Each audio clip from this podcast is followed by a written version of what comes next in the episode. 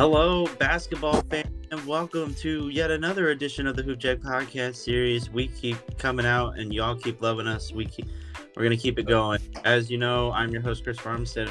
With me is my marvelous co-host, Mr. Connor Summers. Connor, how was your weekend, my man? It was good time. Thank you, man. Busy weekend, but enjoyed it. Busy as well. I had a lot going on as well, but I couldn't help myself but watching a little bit the rest of March Madness. We had the Sweet 16 go through and the Elite Eight this past weekend, and there was some great basketball being played over the weekend. I got to tell you, Absolutely. I had my hopes on the Peacocks keeping the run alive, but falling short to North Carolina, which I mean, North Carolina is a fantastic program. I kind of figured they would run away with it. Uh, they ended up winning, taking the East out uh, 69 49 against the Peacocks. But that team out of New Jersey, man, what a story. You know, absolutely, time. Yeah, I I uh, I agree wholeheartedly. I unfortunately midnight struck on Cinderella. Great, great team, great coach, but at the end of the day, they lost the Iona Gaels twice. They made one more three than you and I out there, and just they couldn't get defensive stops so they could get out get out and play their game. So a lot of things went wrong for the Peacocks. Couldn't put the ball in the basket. Bottom line, UNC playing hot basketball, moving on to the Final Four against the uh, the arch rival Duke Blue Devils, and what will be one of the most anticipated showdowns in the history of uh, March Madness. And like you said, Duke uh, going to be a Duke UNC Final Four after UNC beating St. Peter's and Duke beating Arkansas. It was kind of scary to start, but then Duke kind of turned on the Jets late in the second half. Lights out shooting, great defense, and this will be the first time that Duke and UNC meet in a Final Four, which I think that's history upon itself. You kind of wish it would have happened earlier than what it was, especially when you had, you know, Roy Williams still at UNC. I think that would have been a fantastic Coach K, Roy Williams at that point. Oh man, that would have been epic. yeah, I, I agree, man. I was surprised to see that stat. Uh, back to the Duke Blue Devils, like like we both predicted against the Red Raiders back in the Sweet 16. They pulled away late. They closed that game just like I predicted after I watched the Red Raiders play the the Dame boys, and then moving on to Arkansas, like you said, kind of a kind of a sluggish start, but then led wire to wire, kind of from midway through the first half. Um, they just they're playing so well. They're when they're playing hot, they're probably the best team in the country. Maybe maybe Rock Chalk Jayhawk can can give them a little run, but we'll talk about that other half in a sec. But as far as Duke UNC goes, it looks like initial initial lines out, and they've got Duke as you know as the, the decent favorites in that in that game, which you have to expect. The one thing I will say is UNC. You'd think you know after playing the Pe- Peacocks, you're questioning their their strength of schedule in the tournament, but let's not forget they they beat number one seeded Baylor Bears and also that UCLA team, which is so good come tournament time. So they're battle tested, and uh, I foresee this being a, a very tight game. I'm gonna give the nod to the Blue Devils. I like I like that you know the matchup that we do have here. I do like you know I would love to see Duke move on. I think, and I talked about this early on with Duke having lost in the ACC title game and having lost to North Carolina in Coach K's last game. I think this is the righteous way to do it they win their Final Four matchup, go on to the national championship, and win it all for Coach K. And like you said, the line is closed. They have, according by Caesar Sportsbook, they have Duke minus four. It's that's a two possession game, so they're kind of giving it a little bit of leeway, but not so much. I do, I like Duke coming out of that matchup um, mm-hmm. just to kind of give that you know resurgence and that you know revenge game kind of situation. But both teams are going to come out shooting. Both teams are going to come out hot defense, hot offense. They're trying. They're they're they're going at it right now, and Coach K has nothing to lose. Definitely, definitely. I, I uh, last thing I'll say is when these two teams met that that game in Cameron, it, it looked like Duke was playing with all that weight of, uh, of Coach K, you know, his final home game. I think once the tournament started, they've been handling that better. This is his last ride, but it's not like they're thinking about that. It doesn't look like they're just thinking thinking about that the whole time they're playing. They're they're going out and executing their game. Uh, that's why I think this time around they won't make the mistake of, of letting letting their foot off the gas and, and UNC kind of ran away with it in Cameron. This time I, I think I you know you got you got to give Duke the uh, the overall um, they got the they got more talent. They have uh, probably a little better shooting, so it's going to be their their game, win or lose. Right, and what's what I find is an interesting stat. I'm looking at the bracket. Three out of their four games, they've had exact 78 points. When they played CSU Fullerton in the first round, they had it was 78-61. When they played Texas Tech in the in the Sweet 16, they won 78 they just beat Arkansas over the weekend. They beat them 78 69. It'd be interesting to see if they score 78 exactly against UNC. There you go. That would be the goal. So, like we said, the first half of the Final Four, we have Duke UNC playing on April 2nd at 8:49 uh, p.m. Eastern Standard Time. That's the second game, but the first game that we have, uh, we have Villanova versus Kansas. Villanova, Villanova coming off a close win against the Houston Cougars, who I thought would, you know, pull away. I thought had a good chance, but it was a low scoring. It was a low scoring game. It yeah. kind of it felt close. It was a very defensive minded game by both Nova and and the Cougars. I think. Mm-hmm. Like I, I said, yeah. All time. I, I saw the Cougars just miss so many shots. It was disappointing too because you wanted them to make a push at the end. They just couldn't make an open three their uh, their star point guard Kyler Edwards had a night to forget, which is a shame to see. And uh, just Nova was uh, too strong, uh, pretty much leading I think wire to wire in that one.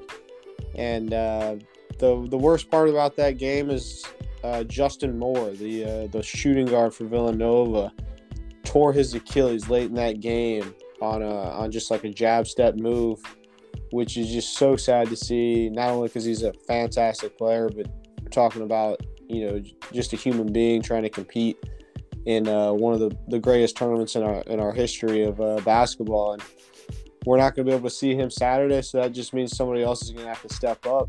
And uh, Nova does have the depth to produce that talent, but but we'll have to see. And uh, great tournament from Houston, like you said. Disappointing finish, but they they've got a lot to be proud of as well. I I, I look number like you said, Tyler Edwards. He went one for of eight from three. Not and the team itself went one of twenty from behind the arc, five percent from three point land. That's tough. That's not you when you anything.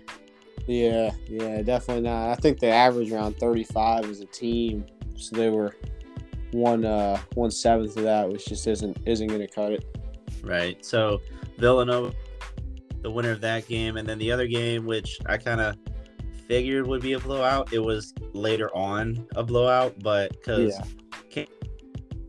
Kansas won 76 at halftime, Miami was there. Miami was right there up.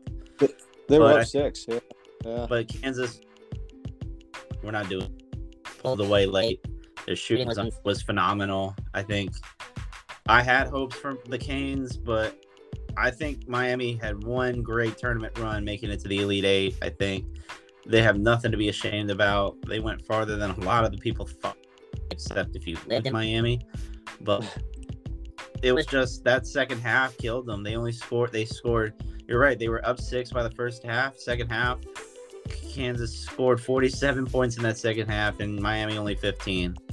So it was it was not a good shooting in that second half. It was Kansas turned on the Jets and they didn't look back. Wow. Yeah, that's crazy. The numbers behind those those two halves. Talk about a tale, tale of two halves. Uh, like you said, I, I expected Kansas to win this one pretty easily, but Miami has those two uh, two guys, Isaiah Wong and Cam McGusty, both can play some really good basketball, and they were they were hot in that first half. Then it was really a, a, a who turned it on for the Jayhawks. I think he led the team with a with a game high 18 points. But he, you know, he just kind of scored easily. Uh, was shooting his uh, his three ball very well, which is a great sight for for Jayhawks fans. And then they they just have so much electricity with their their two guards and Remy Martin and the the Dajuan Harris guy. Those guys push the rock, and and the rest of the guys kind of fall into place. And David McCormick, the the Norfolk Academy product, the local product, got to give him credit. He brought energy. He kind of sparked that run initially with a couple and ones, and that got the rest of their team going. So, absolutely, and they just didn't look back. So that that other the so Kansas will play Villanova in the first game at 6:09 p.m. Eastern time. Uh, they do, according to Caesar Sportsbook, they have Kansas at a minus four and a half, which is a little bit more comfortable than Duke UNC. But I kind of do see Kansas, unless you know, unless Gillespie has a great shooting night, keeps up the way that he's been going. It's gonna be tough for Nova to kind of hold off the Kansas defense because they've been red hot right now. They've turned yeah. it second half and they don't look back. They keep playing with that high momentum, high shooting percentage, and it'll ju- it, it just comes to them. Mm-hmm.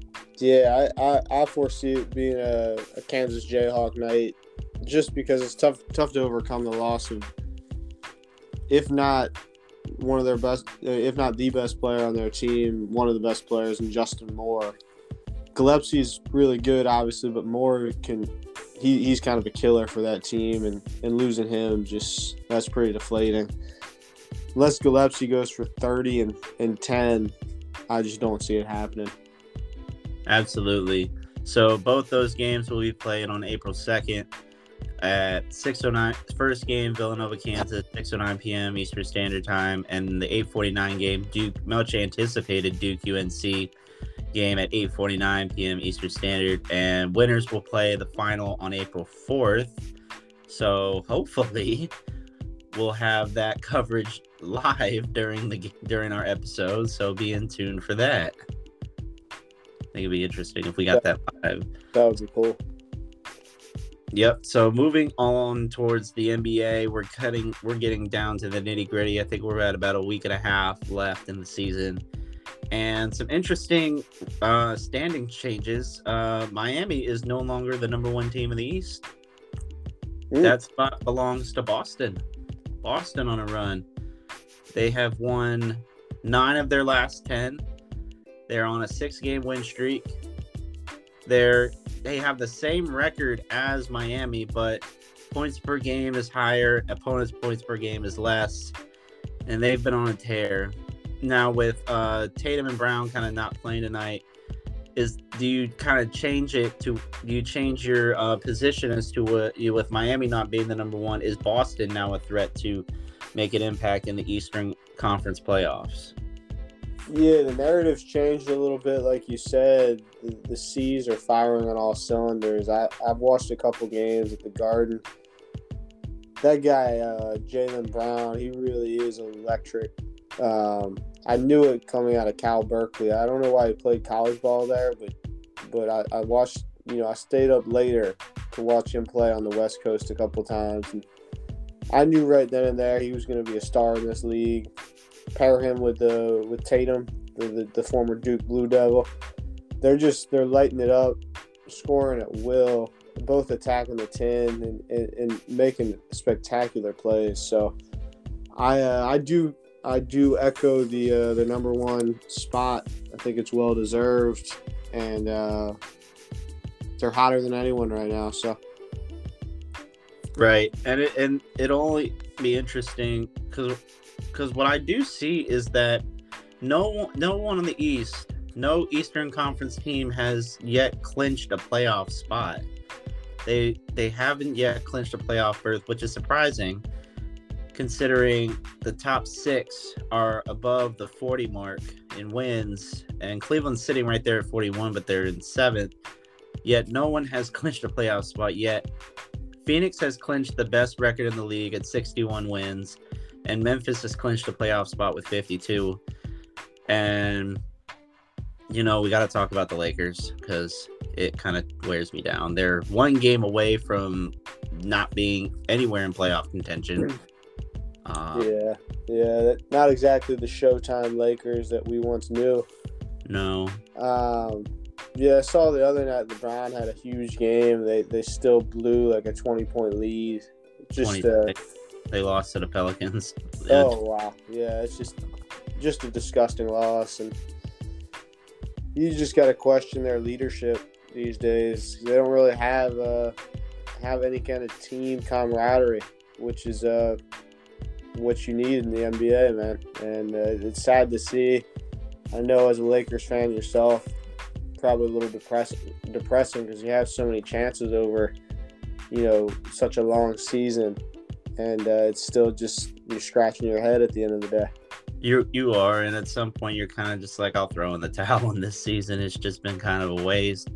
But the other brighter news is that with kind of uh, COVID laws relaxing in New York, Kyrie is now able to play a lot, pretty much the rest of the home games this year.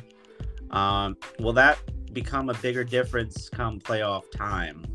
When right now they're sitting at the ninth spot, hopefully getting into the playoffs. But what's your take on how Brooklyn could take advantage with Kyrie now being able to play at home? Absolutely, time that uh, that changes everything. It's a whole new ball game now. Kyrie honestly could have either the best kind of skill set on the planet. Uh, Uncle Drew, as they say, he he, he came at he he comes in and he just I don't know the way he weaves around guys seamlessly like that. I just don't see anyone else that can do it besides Curry occasionally, and Curry's not as explosive as him going to the rack. So with Kyrie back, they're they're a, they're a top two team in the East to me. So I don't care what their, their ranking says. As long as they get in, they're uh, like I said, I've got them. I've got them making the finals. So now with Kyrie back, I, I like my uh, my prediction even more. I like it too, and I can't wait to see because we're getting down to the last week, week and a half of the NBA regular season, getting close to playoff time. I'm excited. Um, look forward to it. So we're to take a quick commercial break, guys. When we come back, we have our one-on-one Hooper profile with Villanova women's basketball star Maddy Siegrist. So stay tuned.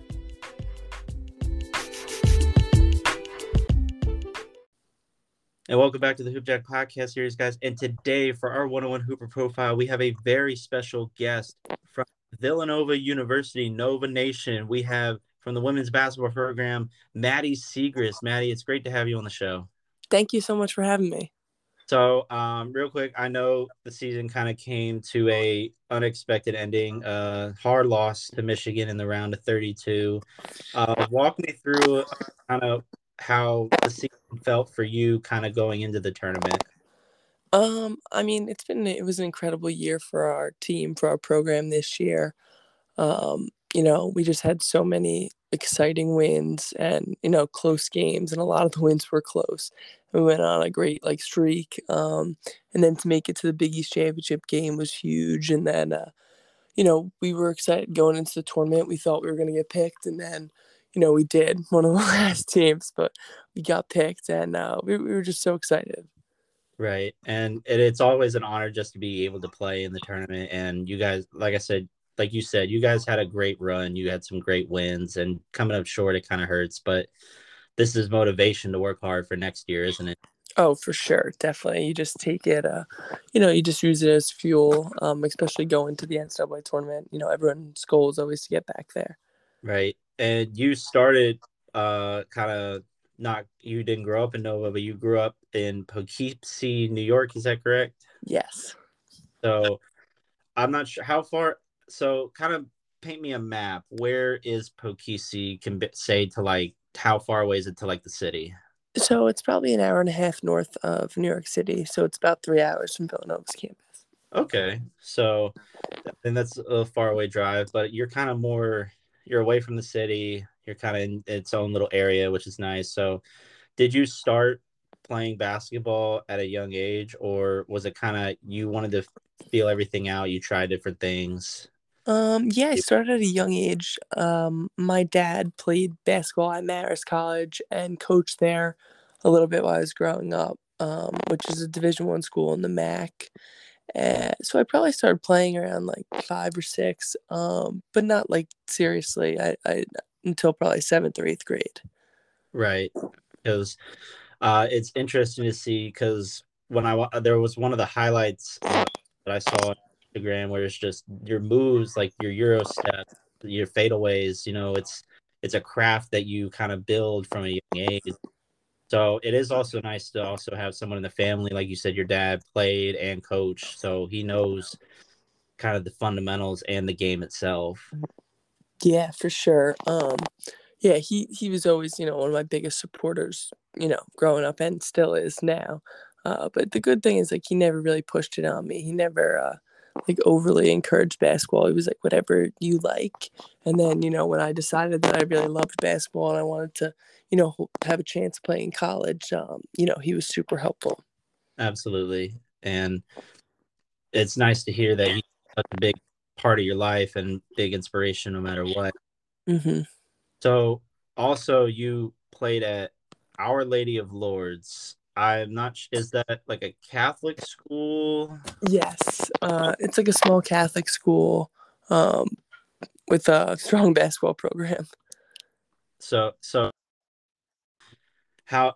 So, what it what was it like playing for Our Lady of Lourdes and kind of the competition that you got to have, as well as playing? Like you said, you said it has a strong program. So, what was it like playing with some of the girls on your team? Yeah, it was it was great. I mean, uh, in the early like 2000s, um, they had like a ton of kids go to Division One. Um, Brian Georges was the coach, and then uh, when I got there, uh, Coach Viani, Al Viani was the coach, um, and it was great. It was you know it allowed me to compete at the highest level. It was only about a mile from my house, and I got to play, uh, you know, some of the greatest teams in New York. I got to play a bunch of Division One commits, um, so you know that was exciting. So it's so you got to play a lot of competition, help kind of your game, and see what kind of game they have to branch out in a sense. Yeah, definitely, definitely. And were you ever part of the AAU scene in New York? Like- yeah, I played for uh, Hudson Valley Elite, which was on the Adidas circuit. Ooh, okay. Mm-hmm. And what was it being able to say? Because you obviously got the chance to not only play in New York, but obviously travel as well. So, what were some of the places that you got to play that were really fun to play at? Uh, I mean, Ossining um, was always one of the great best programs. So you definitely played against the best kids there. But uh, you know, we played Albertus Magnus, uh, which was another good Catholic school. But you know, in uh, the town I grew up in, we used to play the public schools too. So that was fun. You know, being able to play like the hometown rivals and stuff like that. Okay, a lot of hometown kind of feel gave you that yeah, competitive. Yeah. That's good. And then competing well in high school at Our Lady of Lourdes and through the circuit, you landed at Villanova. Uh, yeah. How did you? Were, were were there any other? What were some of the kind of feelings you were going towards with deciding I want to play at Nova? Uh, you know, just it was just a great academic school. Obviously, um, basketball it speaks for itself, but you know, the Catholic being at a Catholic school was important to me and my family. And uh, the second I got to Villanova, it just felt uh, it just felt right. And that's good that it kind of you felt comfortable at Nova. You felt kind of a sense of academics wise, it's good, but as far as your beliefs and everything like that, it fits. Yeah, definitely fit. So, also during your college career, you've been through, you've played for two different head coaches, correct? Yeah. You played for head coach Harry Perretta and current currently head coach Denise Dillon. Um, what was it like? What's it like playing for your time with Harry Perretta versus Denise Dillon? Is there kind of a different kind of coaching style with both of them? Um, Yes and no. Like they have a lot of similarities. Um, they have a lot of differences too. But uh, Harry's a little more old fashioned the way he coached. But um, you know, Denise still runs the same style offense, which um, you know, the five out motion, you know, was one of the mm-hmm. best offenses in the country, in my opinion. Um, but it was really cool. I'm I'm really glad I had the experience to play for you know so far two great coaches in my career.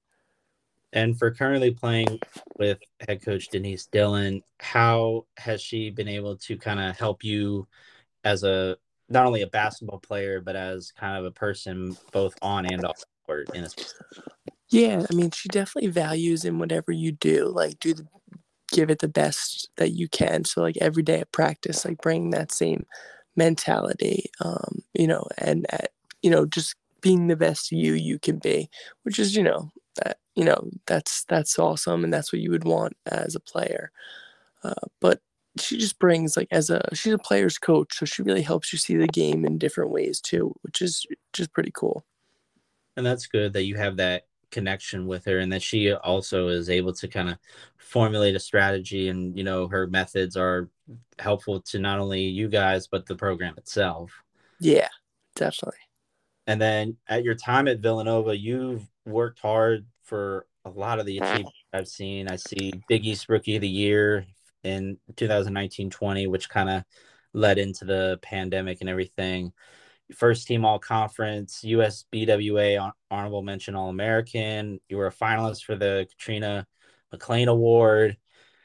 How does it feel kind of seeing the hard work pay off? I know being a team, it's all about the team, and it you're a lot of people would say it's because it's a team sport, the team it should be a team award.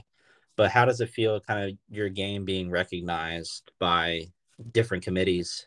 Um, it's definitely cool. I mean, like kind of like what you said, uh, I couldn't do anything without my teammates and without, uh, you know, being at Villanova. But uh, yeah, it's exciting. You love to see when you work hard. Um, you know, to be rewarded for that. Um, yeah, but this year the best accomplishment that I, you know, that I could have is like the Big Five championships and like, you know, winning um, taking with the team like when we beat UConn like this year and uh, going to the NCAA tournament and those and that's a lot of accomplishments, a lot of hard work being paid off, and like there's no and like, there's nowhere to go but up in a sense. The hard work keeps coming, and eventually, who knows, a Big East title and even a national championship are around the corner with the team's hard work. Yeah, I mean, I hope so. I think, uh, you know, I mean, obviously Villanova has all the resources, and I think, uh, you know, Coach Dillon's great. And I think, you know, we're getting great players. We have great players. I think you're right. We're just going to have continued success.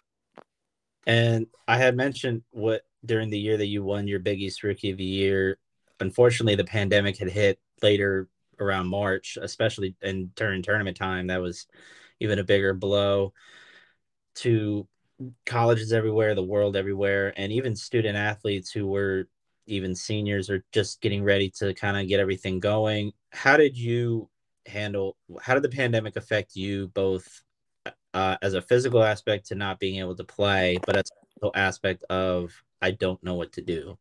Um, you know, I think that you know my f- faith was very important during that time. You know, to keep you grounded, but just you know every day, just trying to get a little bit better with everything I did, whether that was at home. You know, there's still things I have a hoop in the driveway. I could run, I could lift. So, you know, just making sure I continue to try to better myself. And that's good that you didn't let it kind of get to you. Like you said, you had, you were much into your faith and kind of finding any way to kind of keep yourself busy in a sense. Yeah, for sure.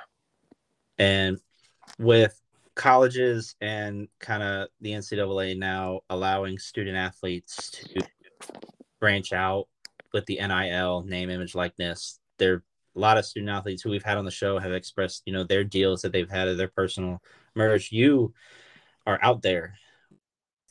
I see Outback, Barstool Sports, or even your own personal T-shirts, as well as Pond Lehocky Giordano Law Firm. Is that correct? Yeah. So how did so we'll start? How did you get into Outback? Uh, that was that was through um like Collin. Um, you know, he's also partnered with them, um, Collin Gillespie on the men's team. But it was all through like social media, like they DM you. It's it's funny how it all works, but uh, you know, I haven't I haven't paid a ton of attention to it so far. Uh, like during the season, obviously, it's it's hard to focus on that stuff. But you know, hopefully in the off season, you know, maybe we'll do another camp. I did a camp last summer. Um, so you know, it's just it's just really cool that now you're allowed to benefit in that way. Yeah, and then I did see kind of your own personal T-shirts. I think it was you going up for a layup, or you going for, I believe, one of the two. Which yeah, it's going up for a layup. okay. It was I, I was it's one or the other. I was like ooh 50-50. But um, how did you come up with the design for the T-shirt? Uh, obviously, uh, it was inspired by the WNBA logo. Um, you know, I've always liked that logo, and I think, uh, you know, like I have a very distinct ponytail when I play basketball, so it was just something, uh, you know, my parents helped me come up with, and uh, you know, started it, and then obviously found a company that would continue to help me, you know, make them. And that's good, and I I'm glad to see that. You, even that you're taking advantage of the NIL, and I know during the season it's not the priority at the time, but now with the off season, you're still training and everything, but you can kind of continue focusing on school and working with these different companies, kind of continue your brand to grow in a sense. Yeah, definitely. I look forward to it. That uh, you know, continue to do that and just you know try to grow your brand the best you can. So, so just so you're finishing up your junior year now. You'll be a senior next year, and then the sky's the limit. Have you thought about what the future could hold? Uh, a little bit. I mean, I try not to look too far ahead, but you know, I'd love to, you know, continue to play professionally. Um, you know, if the opportunity presents itself, and uh, hopefully, you know, one day either get into coaching or definitely stay around the game.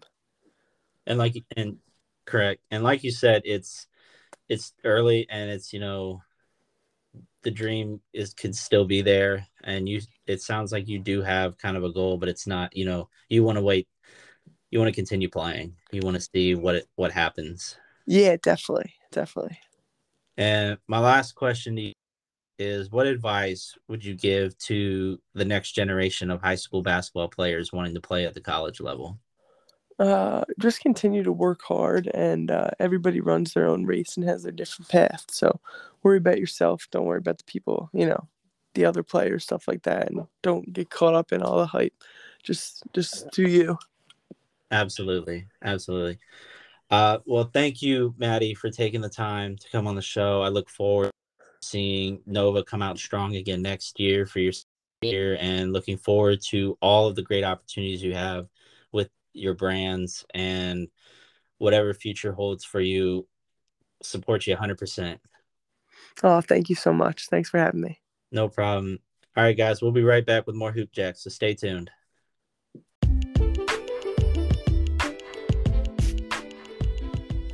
And welcome back, guys. So I want to thank Maddy for taking the time to come on the show. I'm looking forward to seeing how she continues to ball out at Nova, continues to work on her brand, her image, as well as continues the game. I'm looking forward to seeing big things from her. And guys, make sure to check her out when you get the chance. And now for our, it's kind of a double with our uh, deep thought and our mindful moment, but I'll explain it here after we go through the first part. So for our um, our boosted biz deep dive, which you guys don't know about Boosted Biz, you've been living under a rock. Uh, our merch is out now, so make sure if you want to check it out, head over to Boosted Biz. You can type in, or you can just look up Hoopjacks merchandise, Boosted Biz on Google. You can check us out on Instagram as well. We have the link there. Check it out, grab your swag, everything like that. So, we recently had, you know, the it was Oscar Sunday, and we'll get into the later part in a second. Um, but all you know, the awards are out for best movies, best you know documentaries, best TV. Every twelve movies really on different categories. And I saw an interesting one. What's and what's the best sports movie based on a true story? And they give you a list. But um, Connor, what would be your what was what's your best sports movie based on a true story? yeah, fun, funny you ask. I mean, I I gotta stick to my roots and go with Rudy, the, the hmm. story of the Rudy. Yeah, yes sir, Tom. Yes sir. You know, uh, That's just a, there. An inspiring story. Uh, well acted by Sean Astin. Even had Vince Vaughn in there playing the uh, the the the, the uh, other Notre Dame, one of the Notre Dame quarterbacks who's actually a huge underachiever for his ability, and it, it was just a movie that mainly echoed the sentiment we hear a lot today that hard work can beat talent if talent doesn't work hard. And, and Ruettiger, by no means, deserved to be on that field, uh, deserved to be on that team. And he, he didn't have an athletic bone in his body, but he just pursued it so hard and and uh, and figured and figured things out along the way. He didn't he didn't just try hard. He you know he fought. He he he clawed. He he got better. You know, it wasn't just a good good soldier out there. He he did everything he could to try to improve his craft and and uh, fight through adversity, which he he fought on a daily basis. And uh, I I just think too, it's the academic aspect of it. Notre Dame being such a pre- prestigious school and everybody telling him he couldn't, you know, he's not smart enough. And then not only to get in, but to play football and fulfill that dream that's uh, it's not only just about the achievement; it's about carrying that forward in whatever you do in the rest of your life. You can take that work ethic anywhere and be successful. So, beautiful, beautiful uh, story, movie, and it's cool for me to to see the. Uh, it's actually shot on the campus, of course. So, see a lot of a lot of the buildings that I I was at during my time there. And it is a great. I I, lo- I like that movie. Great story, like you said, and just it, it's it's inspiring to know that you no matter where you start, the dream is always possible. Mm-hmm. In a sense, well, and my favorite has kind of always been between Remember the Titans and Glory Road. Yes, sir. Titans, you know, that's that's based out of Virginia, you know, the story. Um and just coach coach Boone and that team uh, TC Williams, man, that that school, that team was just they came together, unity, yeah. and just you know at a time where it was hard for people to mix to work together, different races, and it was just that story itself provide proved that you know even though sports brought them together, it was the attitudes of people that ch- that you got to change. Mm-hmm um, and everything like that. And it's a it's the same with Glory Road because that movie, you know, set in team out of El Paso, Texas, you know, the West Texas Miners, and that story is the same way itself. They had to struggle with, you know, a time where you they didn't there was no diversity. There was nothing. And then when they played Kentucky at the biggest stage ever, they proved that they can they are better than they are better than that. So mm-hmm. I truly enjoy that story as well. And, and just being able to overcome the odds and everything like that is basically what revolves around a true story and a sports story itself. Mm-hmm. And kind of segueing into our mindful moment. Um, basically, if you haven't seen it or haven't heard, um, there was an altercation at the Oscars. Um, Chris Rock, a comedian, made a what I would say a non okay. It wasn't okay joke. Like in the in the context of him trying to place it, it wasn't right. But then Will Smith, because Chris Rock made a joke about J- Jada Pinkett Smith, Will Smith's wife, about oh you know, I guess her having to go through alopecia, which is you know the loss hair loss and everything mm-hmm. like is hard to go through mentally and physically. Um, that he made that joke um, based off of the movie G.I. Jane, starring um, Demi Moore, uh, back in like the '90s, I believe. Yeah. I had to do my research on it. So when, um, so he made that joke, and then all of a sudden you see Will Smith walk up, and what you would appear to be what was appear to be a forehand to his face a good forehand to his face and walk back like nothing happened. Chris Rock took it like a champ. I'll give him that.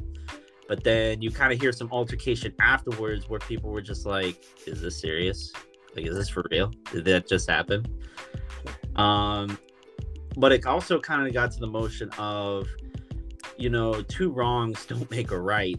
Uh, Chris Rock was wrong in the sense of the joke. Will Smith was wrong for the aggression kind of you know the matter of the fact kind of altercation that happened, but I mean, I could be wrong. I know. I, did you catch it at all, Connor?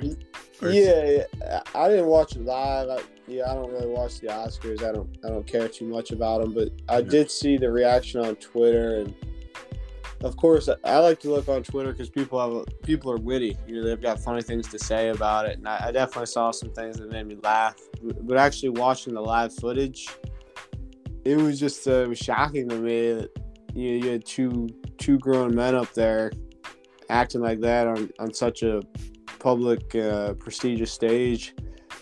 Um, it was uh, it was an appalling reaction from from from Will Smith definitely to go do that.